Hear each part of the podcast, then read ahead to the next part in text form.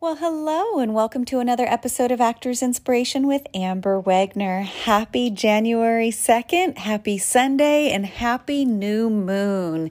Today is the first new moon of 2022, so it is a beautiful day to write down your intentions.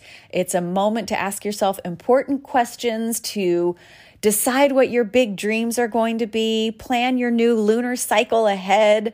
Uh, I was supposed to interview my friend Sonia, who she and I have been doing new moon rituals together for over a decade now. And we were just having the worst uh, connection when it came to um, trying to get this recorded. We tried several different ways. And for whatever reason, today was not the day for you to meet Sonia. And that is okay. Everything works out the way it's supposed to, right? So, um, I invite you today to, you know, write down um, the things where you want to be, where you want to go. Um, it's it's an exciting time to invite in new possibilities ask the big questions of the new moon.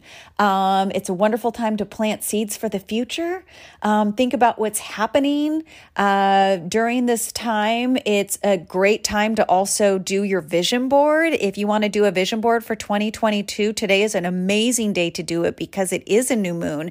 And it doesn't have to be a ginormous vision board. It can just be a small vision board um, just to remind you um, on the daily to uh, focus on that which brings you joy and that which scares you. Sometimes we we dream big and, and our intentions scare us.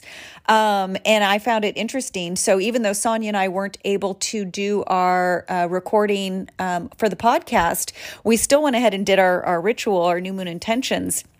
And it's funny for the past decade, you know, I have asked for a lot of things. I've asked to be number five through seven on the call sheet of a hit television show that goes into syndication and I get residuals and I make money in my sleep. All of these things are things that I still would love to have. But this year, I found myself writing down intentions less about what I wanted anymore because I feel like I've spent 10 years planting those seeds. And today it was about ways of being of service. Like I literally, we, we usually write down 10, sometimes 11, but it's usually 10 intentions. And mine kept falling on show me the ways to be of service. How can I be of more service to um, my fellow person, my family, um, be of service to my dreams. Like, if I am supposed to continue on this journey, please put the right people in my life to guide me and direct me along this journey. Show me the way. Like, I have done it my way for so long and it's gotten me to where I am, and I'm thrilled with where I am. And I know that there's more. So I'm asking for more to be revealed. So, what resonates for you? You know, what resonates for you? I can tell you the biggest and my most favorite um, ritual that I put down for the past decade that has come to pass, and it has been on every single one of my new moon intentions for over a decade, is that this is the month that my husband quit smoking. I have said that for a decade plus, and guess what? today's day, I think 52 of him not smoking for the first time in 40 years. Are you kidding me?